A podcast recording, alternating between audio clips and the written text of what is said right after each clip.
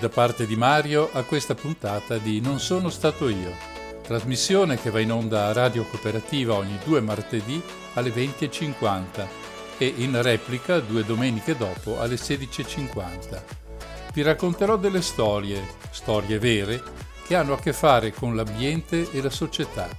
Vi parlerò di reati ambientali, di chi li commette e chi permette di commetterli vi parlerò di scandali del passato, ma anche del presente. Vi parlerò delle donne e degli uomini che si battono per tutelare un ambiente sottoposto ad ogni sorta di servizio da parte della razza umana. Buon ascolto!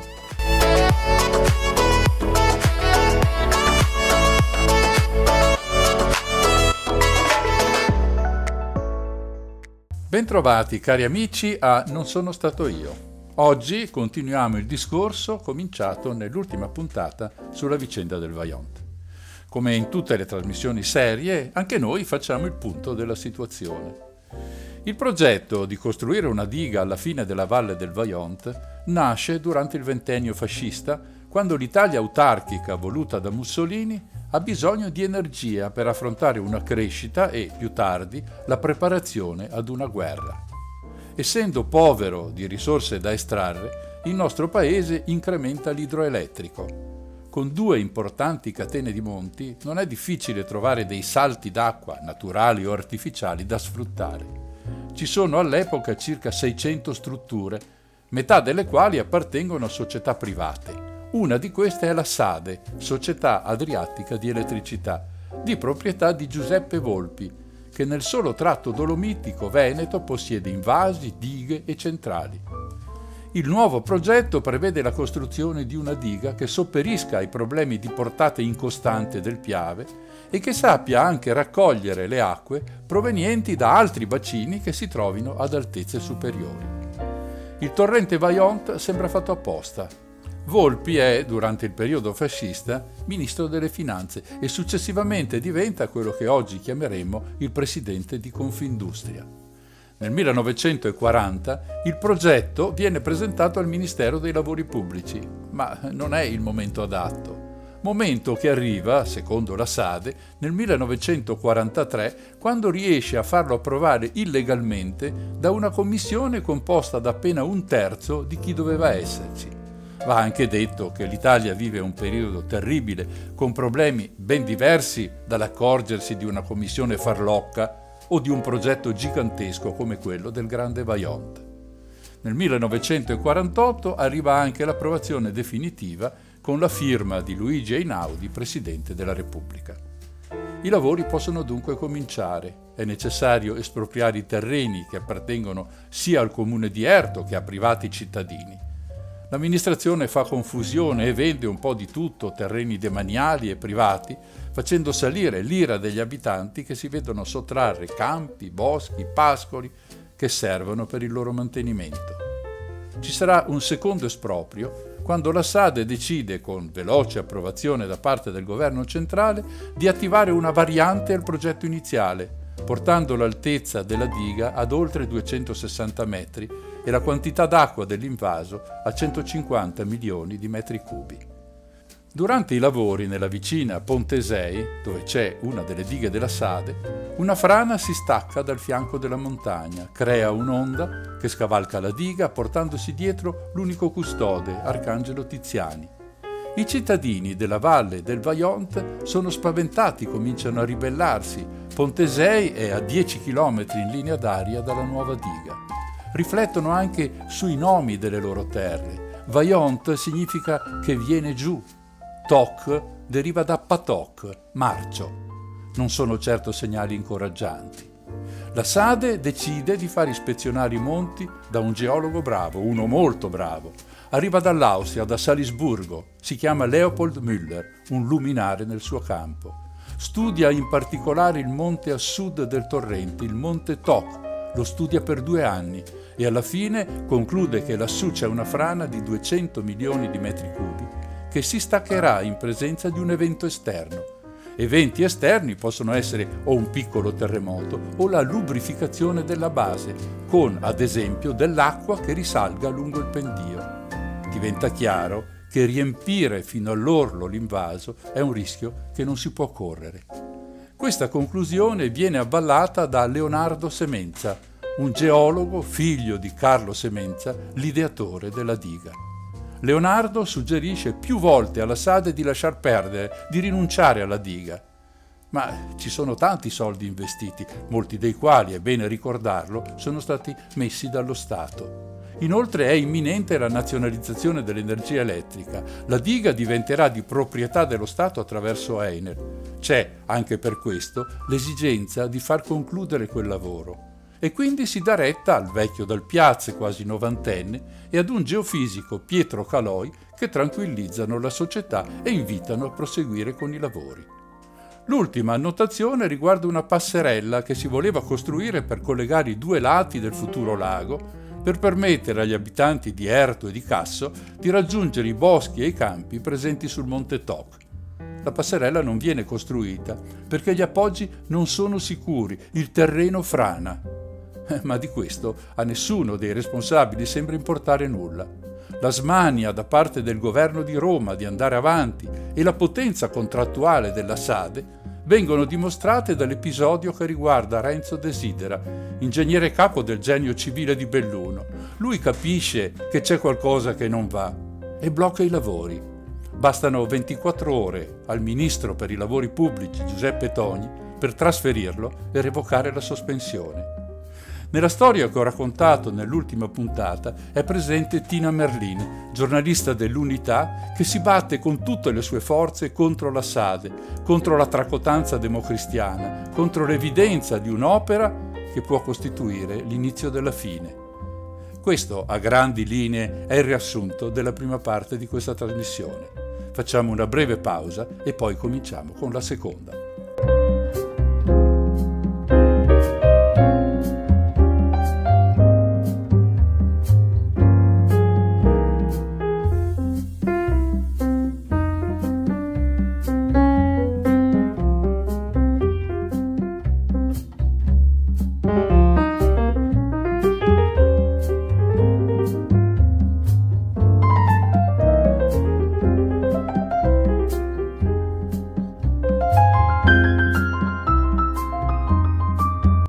1959, i lavori sono terminati, la diga, bianca e bellissima, è pronta per essere venduta all'Enel.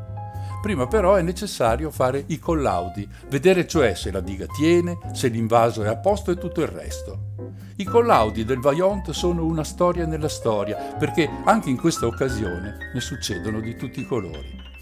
Alla fine del 1960 il livello dell'acqua viene portato fino a 650 metri sul mare e si verifica una frana a un fronte di 300 metri e precipita nel lago. Per fortuna non ci sono vittime, ma le case sul Monte Toc sono tutte lesionate. Sade fa evacuare la zona. È chiaro che i calcoli di Müller sono più che attendibili. Il direttore dei lavori, Alberico Biadene, scrive una sua relazione dicendo che l'innalzamento del livello è pericoloso, ma è altrettanto pericoloso togliere l'acqua, che in questo momento serve come supporto a tenere su la frana. La caduta della frana potrebbe provocare un'onda molto alta e questa deve essere contenuta dentro il lago, non può scavalcare la diga, altrimenti potrebbe avvenire un massacro. Biadene lo percepisce il pericolo, ma è anche convinto che quello che sta facendo, assieme all'azienda che lo paga, è per la pubblica utilità della nazione. È questo il dilemma. Bisogna pensare ai paesi sulle pendici dei monti, a Erto e Casso e a tutte le varie frazioni giù giù verso il torrente, per non parlare di Longarone, là in fondo sotto la diga. La preoccupazione dell'impresa però non è quella di salvare le persone, ma è quella di salvare l'opera. Si costruisce così una galleria di sorpasso, vale a dire un grande condotto che deve fungere da bypass nel caso in cui la frana, scendendo, divida il lago in due parti. Stranamente si muove anche la sonnolenta commissione di collaudo, ma quando arriva viene tranquillizzata dal solito geologo Francesco Penta. Non ci sono elementi sufficienti, dice, per avvalorare la catastrofica previsione di Müller. Tutti gli studi fatti, compreso quello di Müller, consigliano di monitorare la frana per capire come si sarebbe mossa verso il lago. Beh, almeno questo bisogna farlo. Sul TOC e sulla diga si fissano strumenti segnalatori in grado di valutare i movimenti e l'eventuale velocità della frana. Intanto, a Milano, c'è il processo contro Tina Merlin nel suo giornale, sul quale aveva scritto del gravissimo pericolo che quell'opera rappresentava per la gente del posto. Notizie false atte a turbare l'ordine pubblico, denuncia la Sade. Ma il tribunale capisce ogni cosa e manda assolti gli imputati. È una certificazione legale del pericolo che l'impianto del Vaillant rappresenta. Cominciano a muoversi anche i politici, quelli comunisti con interrogazioni parlamentari e il presidente democristiano del Consiglio provinciale.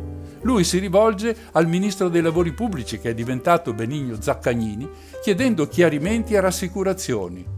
Zaccagnini non sa niente del Vaillant e si rivolge a Pietro Frosini, uno dei membri della commissione di collaudo. È tutto a posto, dice l'ingegnere. Così il ministro scrive al presidente della provincia dicendogli di non preoccuparsi, anche perché l'Università di Padova sta pensando di realizzare un modello per fare delle prove. A Erto questa notizia, sconosciuta fino ad allora, non piace per niente. Se si è deciso di fare delle prove, non è affatto vero, come dice la Sade, che è tutto sotto controllo. Ci torneremo tra poco a queste prove. Il 30 ottobre 1961 muore Carlo Semenza. Sei mesi dopo lo segue Giorgio Dal Piazza, il geologo che ha certificato i lavori. I due inventori del grande Vaillant non sapranno mai cosa succederà al loro progetto. Muoiono portandosi dietro i loro dubbi, sorti però proprio all'ultimo, sicuramente troppo tardi. La costruzione della galleria di sorpasso dura quasi un anno, durante il quale la quota dell'acqua viene mantenuta tra 590 e 600 metri. Terminata la galleria, ecco il secondo collaudo, effettuato con estrema cautela, controllando i movimenti della frana. Nella primavera del 1962 la terra del Toc riprende a muoversi e a novembre, con l'acqua a quota 700, comincia a scendere verso valle. Si decide allora un nuovo svaso che termina a marzo del 1963 con il lago a quota 650. La frana si ferma. Intanto avviene la nazionalizzazione e Enel diventa proprietaria e responsabile della diga. Il terzo e ultimo collaudo deve portare il livello dell'acqua al massimo previsto, Viene così fatto risalire fino a raggiungere la quota di 700 metri. Quella necessaria per il collaudo è 715. Ma ecco che a 700 metri la frana riprende la sua discesa, più veloce dell'altra volta. La natura si ribella. Il TOC esprime tutto il suo sdegno, con scosse sempre più frequenti, accompagnate da boati tremendi. Vengono registrate giorno dopo giorno, ma al Ministero non arrivano queste segnalazioni. Biadene le cancella dalle sue relazioni. Per la prima volta si preoccupa anche il sindaco di Longarone, che vuole sapere se c'è pericolo per il suo comune. Ma lui pensa ad uno svaso improvviso, ad una piena del Piave. Del tocco e della frana sa poco o nulla. La paura, le proteste dei cittadini e di molte autorità portano alla costruzione di un modello dell'impianto si preparano in miniatura il lago, la diga e una finta frana corrispondente a quella del Toc. Viene incaricato di questo un cattedratico di Padova, il professor Augusto Ghetti, direttore della scuola di idraulica dell'Ateneo Veneto. Forse è una cattiveria, ma è meglio ricordare che questo lavoro e quindi Ghetti vengono pagati da Sade Enel. Il modello viene costruito a fianco della centrale di Nove pochi chilometri più a nord di Vittorio Veneto, una centrale di proprietà della Sade e quindi di Enel. Qui va in scena una pantomima ignobile. La prima prova viene eseguita in presenza di due esponenti del Consiglio Superiore dei Lavori Pubblici. Non si può sbagliare. Devono tornare a Roma convinti che tutto va bene Così la finta frana è costituita di ghiaia e ovviamente non succede niente di strano. Si formano sull'acqua delle innocue onde azzurrine, come viene scritto nella relazione. Gli ispettori se ne vanno felici e contenti. Adesso che sono rimasti tra loro, si fanno le prove vere. Ci sono però tre enormi differenze rispetto alla realtà.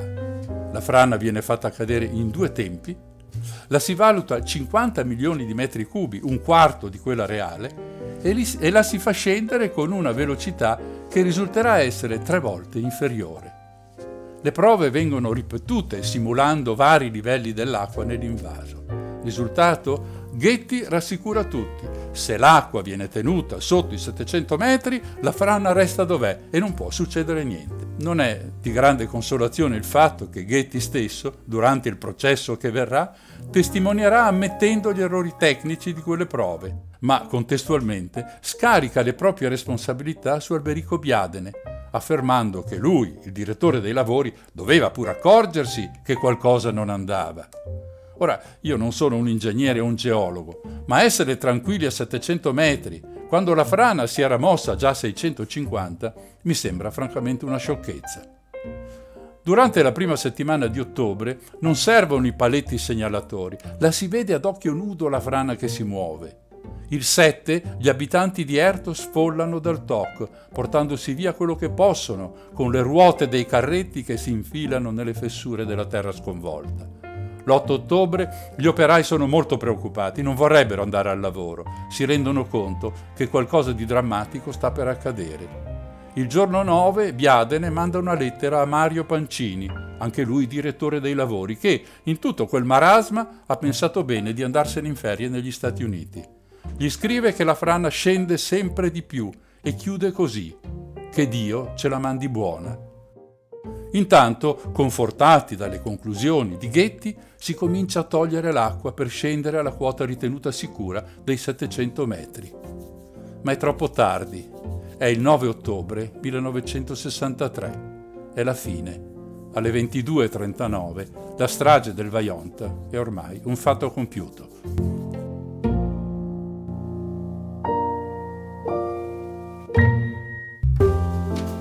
Questo treno d'acqua che esce dalla gola del Vajont è alto 70 metri e corre a 70 km all'ora, ma come esce dalla gola perde il binario, perde le sponde della gola e fa un salto, un Niagara, così.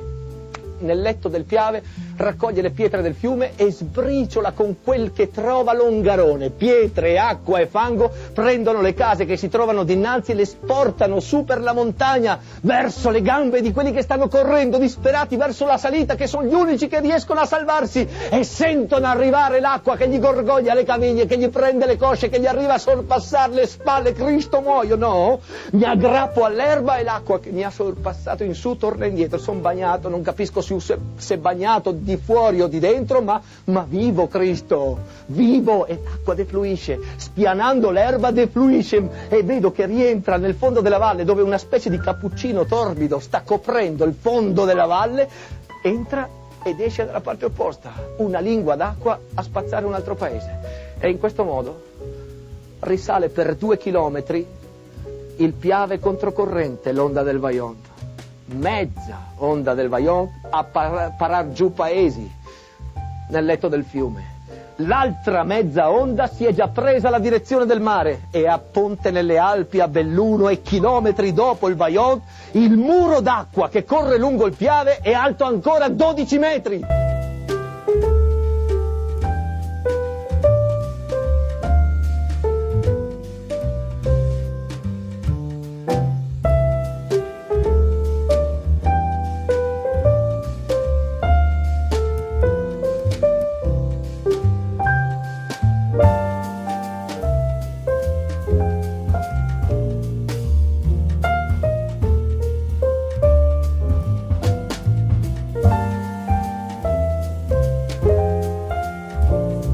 Facciamo il punto.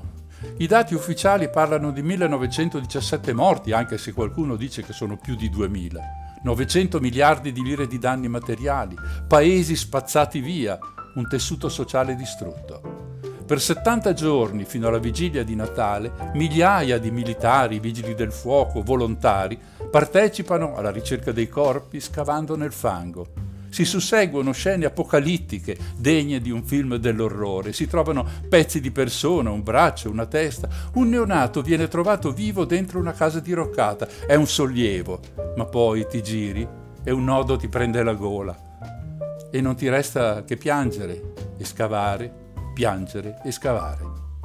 Già, i morti, ma ci sono anche quelli che ce l'hanno fatta, che sono sopravvissuti a questa immane tragedia, a questa strage sono disperati per le perdite, increduli che tanta violenza sia toccata proprio a loro, spaventati per un futuro che non si sa come sarà. Che ne è stato di loro? Cos'è successo dopo il Vaillant? Il 9 ottobre del 2001 veniva proiettato in anteprima e praticamente dentro la diga il film di Martinelli. Noi, e parlo di me e dei miei studenti e colleghi di allora, avevamo appena finito di lavorare ad un progetto integrato sulla vicenda. Eravamo andati molte volte a Longarone ed Erto ad incontrare qualcuno dei superstiti che ci avevano raccontato questa storia pazzesca che abbiamo ascoltato fin qui e poi la storia del dopo Vaillant come loro l'hanno percepita. Quella sera del 2001 sono presenti un sacco di autorità, ci sono i sindaci, le personalità del luogo, un sacco di giornalisti, anche quelli del Gazzettino. La cosa che fa più impressione è che molti di loro non sanno praticamente niente di quello che è realmente accaduto in quella valle quasi 40 anni prima. Ricordo che qualcuno pensava che il problema fosse stato nella costruzione della diga e si stupivano di vederla là, che si erge bellissima e intatta sopra le loro teste. Solo qualcuno ha la convinzione che la causa di quella strage sia da ricercare nella gestione politica di un affare che si doveva fare a tutti i costi, poco importava il prezzo che c'era da pagare. Ma quella sera, a vedere il film, ci sono soprattutto i cittadini di Erto e Casso, quelli di Longarone e delle altre frazioni coinvolte nel 63. Sono lì più che per vedere il film, per gridare il loro sdegno verso uno Stato che prima ha contribuito a causare la morte di 2000 persone, poi ha abbandonato i fortunati superstiti ed infine li ha imbrogliati, come vedremo tra poco. Superstite è un termine diffuso nel quale vengono comprese anche quelle persone che il 9 ottobre del 63 non c'erano lassù, ma che hanno perso quello che avevano, terre, animali, persone care, i superstiti, dunque, quella sera del film, offuscano completamente la prima, il regista, i politici, l'ineffabile rappresentante dell'Enel Chicco Testa e tutti gli altri. Non c'è spazio per altro che per le loro voci. Sono stato, prima della serata del film, diverse volte ad assemblee di quella gente, ascoltando le stesse parole, lo stesso sdegno, la stessa rabbia di quella sera del 2001. Le ho sentite nella sala comunale di Longarone, nei raduni all'aperto, nei bar e nelle osterie. Quella gente si lamenta dei quattro soldi arrivati a famiglie che hanno perso tutto, parla di donazioni mai arrivate a destinazione, ma finite chissà dove, anche nel resto del paese, dell'Italia intendo. Raccontano di bambini orfani truffati dai genitori adottivi, ricordano le 600 vittime alle quali non è stato riconosciuto nessun danno, sfruttando, come vedremo tra poco, alcuni cavilli legali. Perfino il recupero delle salme è incompleto. Si sono fermati a quota 1466 e ce ne sono ancora 451 di cui nessuno sa nulla. Alcuni cadaveri sono stati ripescati nel Piave a decine di chilometri di distanza da Longarone. Qualcuno ricorda anche le casseforti delle banche che la ditta incaricata di recuperarle non ha trovato, scomparse. Pazienza, uno dice, pazienza un corno, perché là dentro ci sono documenti importanti, polizze assicurative, pensione dei morti mai pagate agli eredi, certificati di proprietà di terreni, negozi, attività. Non solo i morti, dunque, sono affogati nel fango. I giornalisti presenti quella sera ascoltano esterrefatti, a bocca aperta. Me la ricordo come fosse adesso quella sera al Vaillant. Mi ricordo le facce di quei giornalisti. Eppure un bravo giornalista basta che vada su a Erto, si fermi a bere un caffè in un bar, per sentire tutto quello che è uscito dalle bocche dei superstiti quella sera. Tutti sanno come sono andate le cose. Basta ascoltare. La stampa se ne è fregata alla grande. Nessuno che abbia vigilato prima sui morti e poi sui diritti dei vivi. Nessuno che abbia indagato su quelli che si sono arricchiti con il Vaillant, pur non avendo mai abitato da quelle parti. Quei giornalisti non sanno niente perché certe cose è meglio non dirle. È meglio che la gente non sappia, perché la proprietà del giornale non vuole, perché occorre dire chiaro e tondo che lo Stato è corresponsabile di questo assassinio di massa. Ma generalizzare è sempre poco serio, perché delle eccezioni ci sono state. Tra queste non sono poche, e per prima va ricordata Tina Merlin, che sull'unità ha scritto prima, durante e dopo quel maledetto giorno con lucidità e coraggio perché non era facile a quei tempi essere comunisti e in prima linea in una regione che più bianca non si può. E poi a rappresentare i giornalisti che hanno affrontato la vicenda del Vaillant con competenza ed onestà, e ce ne sono stati, merita una citazione Lucia Vastano. Nelle mie visite a Erto l'ho conosciuta, brava, coraggiosa. All'epoca lavorava per Narcomafie, un giornale fantastico ma decisamente poco conosciuto. È stata lassù, ha chiesto, studiato, ha parlato con la gente, ha aperto un canale di comunicazione telefonica con tutti quelli che volevano raccontare le loro storie, ha partecipato a quelle assemblee. Io c'ero, posso testimoniarlo. Poi ha pubblicato alcuni libri sul Vaillant, uno del 2008 che è obbligatorio leggere se si vuole capire davvero quello che è successo, con un titolo che dice tutto. Vaillant, l'onda lunga, 45 anni di truffe e soprusi contro chi sopravvisse alla notte più crudele della Repubblica. E uno più recente, del 2014, dal titolo I palloncini del Vaillant, storia di una diga cattiva. Quest'ultimo è il racconto che i nonni fanno ai loro nipotini, spiegando come era bella quella valle prima che il Monte Toc scendesse nel lago. Ma è nel 1963 che la stampa dà il meglio di sé ci sono frasi scritte sulle prime pagine dei giornali dell'11 ottobre che oggi fanno rabbrividire e sono frasi di penne famose. Indro Montanelli parla di tragedie di ogni genere che vanno affrontate con coraggio e senza creare odio interno. Dino Buzzati, con una prosopopea degna di miglior causa, dopo aver magnificato la diga, scrive sul Corriere, cito tra virgolette, Ancora una volta la fantasia della natura è stata più grande e asciutta di quella della scienza. Giorgio Bocca, un giornalista di punta dell'epoca, scrive Nessuno ha colpa, nessuno poteva prevedere. In tempi atomici si potrebbe dire che questa è una sciagura pulita. Gli uomini non ci hanno messo le mani, tutto è stato fatto dalla natura che non è buona o cattiva, è indifferente. Pensate un po'. Insomma, la stampa diventa il pompiere della situazione e quei pochi che si azzardano a spiegare come sono andate davvero le cose vengono tacciati di sciacallaggio, accusati di speculare sui morti. La democrazia cristiana il 19 ottobre fa appendere cartelli dappertutto, accusando il Partito Comunista di sciacallaggio per via degli articoli di Tina Merlin. Il partito del segretario Aldo Moro ha un settimanale fondato dal Cide De Gasperi chiamato La Discussione, che scrive testualmente Quella notte, nella valle del Vaillant, si è compiuto un misterioso disegno d'amore. Solo un idiota o un colluso può usare parole simili, e poi quel disegno, in quanto misterioso, è davvero molto misterioso, ma finalmente abbiamo un responsabile. Per il giornale è stato Dio. Ad occuparsi di mettere le cose nei giusti binari dell'informazione è la stampa estera, che con gli articoli del New York Times, dell'Herald Tribune, di Le Monde, racconta la verità in modo inequivocabile. Ma sono tempi in cui non c'è internet, pochi parlano l'inglese o il francese, quasi nessuno compra giornali stranieri. Le storie che si intrecciano nel dopo Vaillant sono moltissime. Facciamo una breve pausa e ne racconterò altre.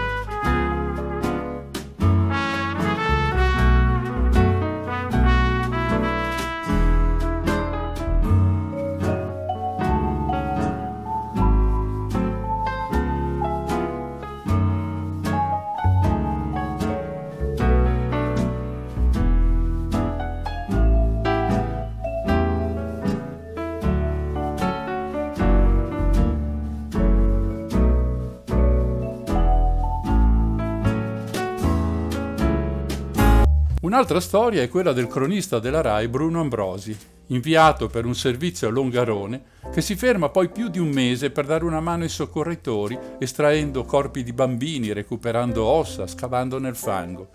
È presente anche al processo di Belluno, di cui parleremo tra poco. Assieme al collega Santalmassi deve fare un pezzo sul pubblico ministero Mario Fabri, che è quello che manda a giudizio i presunti responsabili del massacro. Nello studio di questi prepara le lampade e i microfoni. È tutto pronto per l'intervista. Quando entra il procuratore capo Fabio Mandarino e si porta via il PM. Quando Fabri torna, comunica ad Ambrosi che l'intervista non si può fare, perché altrimenti rischierebbe un'accusa di furto. Furto di cosa? Il furto della corrente elettrica che alimenta le lampade. Guardate che queste sono cose successe davvero, non fanno parte di un film di fantascienza. L'intervista verrà comunque realizzata qualche giorno dopo nella stanza d'albergo del giornalista, oscurando tutte le finestre perché la forte luce delle lampade non insospettisca qualcuno. Pensate un po'. Ambrosi porta tutto a Roma, è un pezzo decisamente importato, fatto benissimo, addirittura eccellente a sentire le parole del suo direttore Willy De Luca, il quale dice ad Ambrosi che quell'ottimo lavoro finirà in un cassetto che non si riaprirà più. Perché mai? È lo stesso De Luca a rispondere. La magistratura esce piuttosto male da quel servizio. E qui cito ancora, virgolette, il procuratore di Roma spagnolo ha fior di inchieste sulla RAI nel suo cassetto. Se non mandiamo il servizio viene chiuso il cassetto. Se va in onda apre il cassetto. Chiaro? Chiuse le virgolette. Basterebbe questo per capire come sono andate le cose nell'immediato dopo Vaillant. C'è ancora un episodio che voglio raccontare e riguarda l'allora primo ministro e futuro presidente della Repubblica Giovanni Leone, che di professione non politica fa l'avvocato. Ebbene, quando arriva Longarone come primo ministro, promette tra le lacrime che giustizia sarà fatta in breve tempo. Poco dopo cade il governo e Leone si trova ad essere uno degli avvocati difensori dell'Enel nella causa sulla strage. Ovviamente un processo c'è, si svolge all'Aquila e questo crea non pochi disagi agli abitanti e ai testimoni bellunesi che hanno un lungo viaggio da affrontare. Finisce tutto in Cassazione nel 1971 con due sentenze di colpevolezza. Alberico Biadene, il vice direttore del ramo tecnico della Sade, prende 5 anni di cui 3 condonati. Francesco Sensi, ingegnere capo della commissione di collaudo, prende 3 anni e 8 mesi di cui 3 anni condonati. Dunque sono puniti, molto leggermente, da un lato gli esecutori e dall'altro i controllori, cioè lo Stato, anch'esso responsabile in qualche modo di quel massacro. Gli altri imputati o sono già morti o vengono assolti. Una bella differenza con i 21 anni chiesti dall'accusa. Ma il comune di Longarone non ci sta e fa causa al proprietario della Sade, che nel frattempo è diventata la Montedison. Nel 1982 il Tribunale di Firenze accoglie l'istanza e condanna Montedison ed Enel al pagamento dei danni. Ma è il Tribunale civile di Belluno nel 1997, 34 anni dopo la strage, a dire l'ultima parola. Montedison viene condannata a pagare al comune di Longarone 22 miliardi, grossomodo 10 milioni di euro. Ma questi soldi non vanno ai singoli cittadini, bensì all'amministrazione, che sicuramente li può usare per migliorare le condizioni di tutti. Ma Alberto, Giovanni, Marta non vedono una lira. E tuttavia è chiaro che anche ai singoli individui tocca una indennità per le perdite subite. Su questo punto però occorre fare un salto indietro. Bisogna tornare al 1968, quando girano per la valle strani individui che si fermano a parlare con la gente. Dicono loro che non avranno una lira e che è meglio se accettano quello che stanno offrendo loro. Meglio soldi subito, anche se pochi, che aspettare anni e anni per averne un po' di più. Teniamo conto del clima di quella gente ancora stravolta da una tragedia così incredibile. Alla fine molti accettano. Ma come si calcola il risarcimento per un morto? C'è un vero e proprio prezzario, una lista di cifre in lire che ho cercato di tradurre alla bene meglio con il controvalore di oggi. Per un coniuge 25.000 euro, per un figlio unico 17.000 euro, al figlio minorenne per la perdita di un genitore 12.000 euro, al fratello convivente 7.000 euro, al fratello non convivente 5.000, al nipote, nonno, zio, anche se convivente, niente di niente. Ma come niente? Già, indovinate chi ha trovato un pertugio nelle leggi per arrivare a questo bel risultato? Il futuro Presidente della Repubblica, Giovanni Leone. Le transazioni sono tutte legali, nessuno può avanzare contestazioni. Ci sono situazioni limite come quella di Vincenzo Tesa che ha perso sette familiari e viene rimborsato con 6 milioni, più o meno 40 mila euro attuali. Una cifra ridicola, soprattutto pensando che sono andate perdute, oltre agli affetti, la casa, i terreni, gli animali, lo stesso senso della vita. Chi sono quei personaggi che girano tra Longarone ed Erto? Ho già accennato al fatto che la SAD è stata ceduta all'Enel e quindi alla Montedison. Loro capiscono subito che di lì a poco sarebbero fioccate richieste di risarcimento a centinaia e così cercano di anticipare una botta sicura offrendo transazioni molto basse. La Montedison assolda un pool di avvocati che in quel periodo fanno solo questo, girano di casa in casa proponendo soldi, pochi soldi, per pagare i tanti morti. E poi, quella povera gente semplice ha di fronte una delle più grandi aziende dello Stato e lo Stato stesso. Come si fa a pensare di far causa a questi colossi? Meglio accettare quello che offrono. Il 94% degli aventi diritto prende i soldi e scompare dalla scena dei ricorrenti. Possiamo mai giudicarli con quello che sappiamo oggi? La maggior parte ha appena cominciato a ricostruire, a crearsi una nuova vita, a fare mutui per una casa. I soldi servono subito anche per mangiare, per tirare avanti. Solo pochi, un centinaio, resiste, aspettando i processi e i rimborsi sono quelli che hanno una situazione economica meno disastrata o quelli che hanno alle spalle un'organizzazione, un partito, un'associazione, la parrocchia. Qualcuno dovrà attendere 40 anni per avere un po' di più di quello che gli avvocati della Montedison gli propongono. Altri non avranno niente, perché nel frattempo sono morti o perché la loro documentazione è incompleta o ha qualche vizio di forma.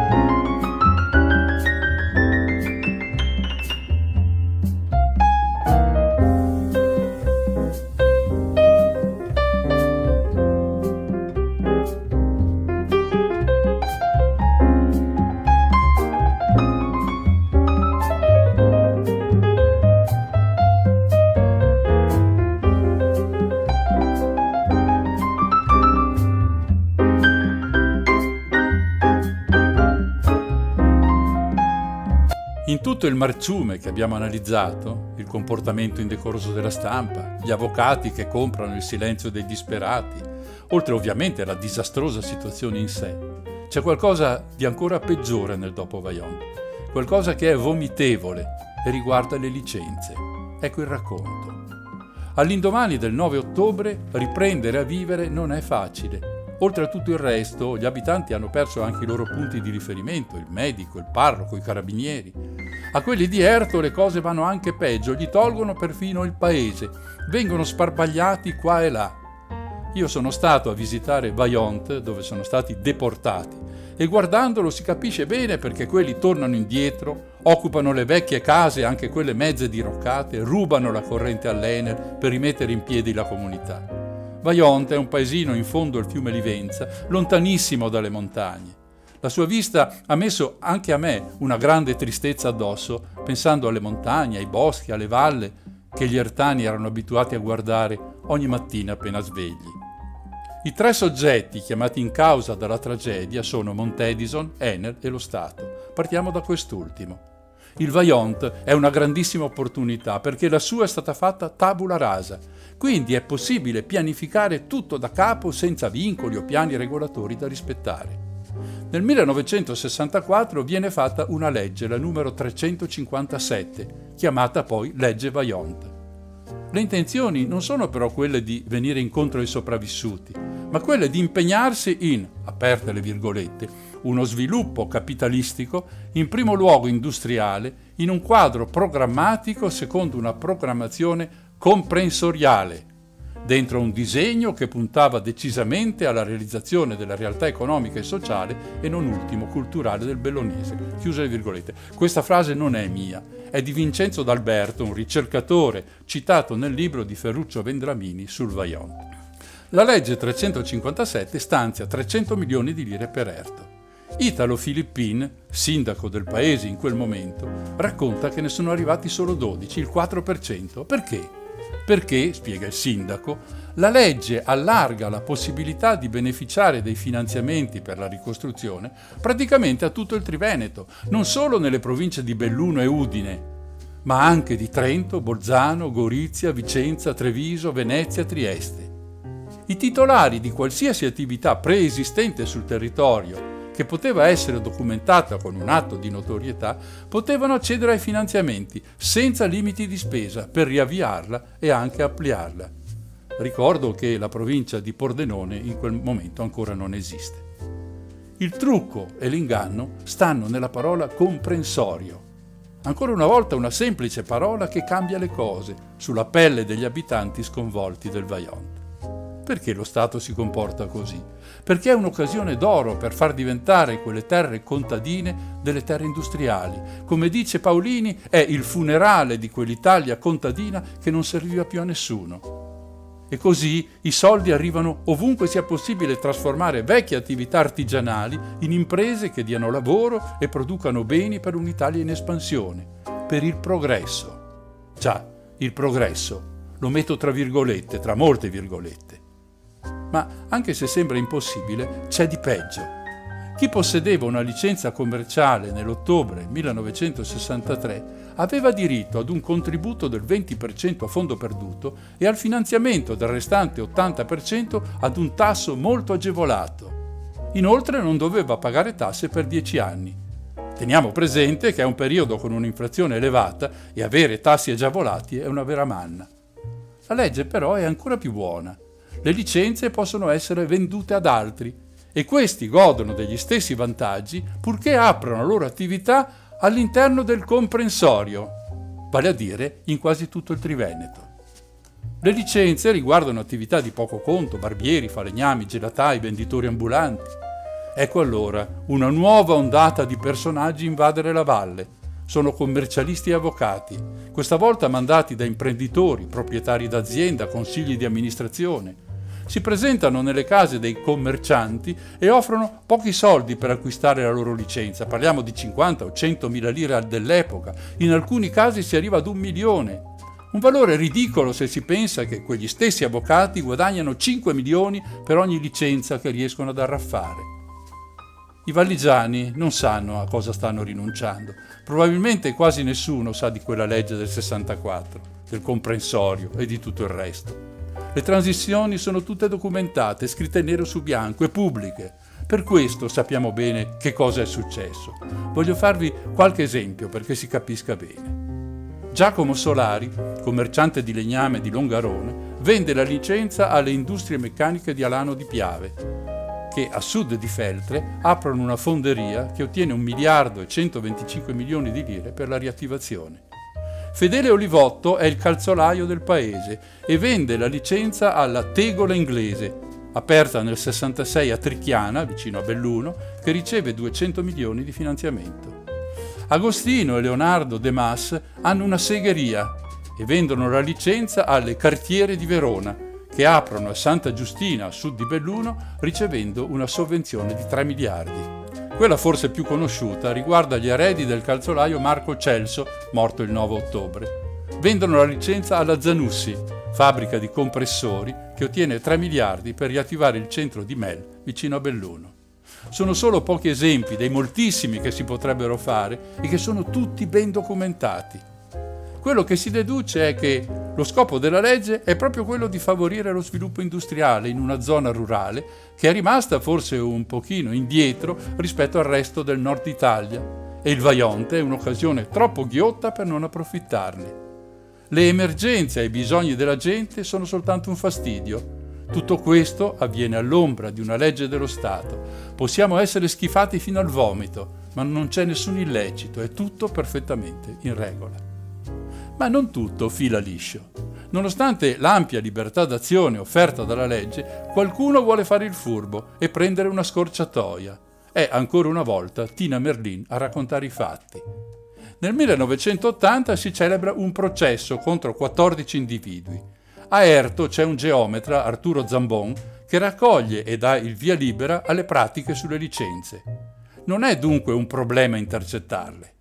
A Pordenone il commercialista Aldo Romanet istruisce le pratiche e le invia al notaio Diomede Fortuna, che a sua volta le legalizza. Da qui, con tutti i timbri a posto, vengono spedite alla commissione provinciale di Udine, dove un altro componente della banda, il segretario Pierluigi Manfredi, le sottopone con una insolita velocità all'approvazione della commissione il cui presidente, Vinicio Tumente, non trova niente di strano in tutto questo, anche perché quelli che presentano le pratiche sono tutti suoi buoni amici. Ma le licenze sono tutte false. Le nuove industrie sono in realtà villaggi turistici e condomini. E Tina Merlin scrive che si tratta di un'organizzazione di stampo mafioso che ha addentellati fin dentro il Ministero dei Lavori Pubblici queste finte attività rastrellano molti miliardi di lire di allora allo Stato, denaro che poi viene inviato in conti correnti dalle intestazioni più fantasiose in banche svizzere. In quel periodo portare capitali all'estero è un grave reato. Il processo porta a pene molto lievi, probabilmente anche perché i giudici si rendono conto che dietro a questi personaggi c'è qualcosa di molto più grosso e con ogni probabilità inattaccabile. Un testimone svizzero non si presenta al processo dicendo che è stato minacciato di morte se lo avesse fatto. Come si vede, il Vaillant è sì una frana che spazza via paesi e vite, ma è anche lo specchio di uno Stato brutto, sporco e cattivo, che ha reso quella tragedia ancora più tragica con le porcherie combinate nel cosiddetto dopo Vaillant. Voglio chiudere con un ricordo personale. Nelle giornate che ho passato ad Erto ho incontrato i pochi superstiti rimasti. Già allora, vent'anni fa, dicevano che potevano starci dentro una corriera. Ricordo benissimo che, travolti dai ricordi, ti guardavano con occhi lucidi, ma ti dicevano con voce ferma, io non li perdonerò mai.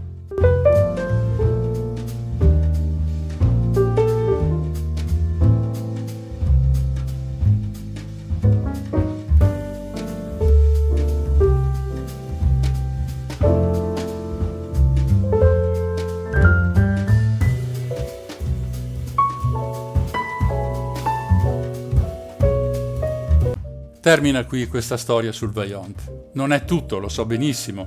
Ci sono moltissimi testi che parlano anche solo di una parte della vicenda, ad esempio del progetto Grande Vaillant, del ruolo di Tina Merlin, del comportamento della commissione di collaudo. Ho cercato di raccogliere una storia consistente che faccia capire a chi non si è mai avvicinato a questo tema come sono andate le cose. Se non volete leggere dei libri, consiglio vivamente di guardare il pezzo teatrale di Marco Paolini e anche il film di Martinelli. Alla fine ne saprete sicuramente di più. Io mi fermo qui e lascio lo spazio che rimane ai vostri commenti o ricordi, se ne avete. Da Mario il solito affettuoso saluto. Sigla.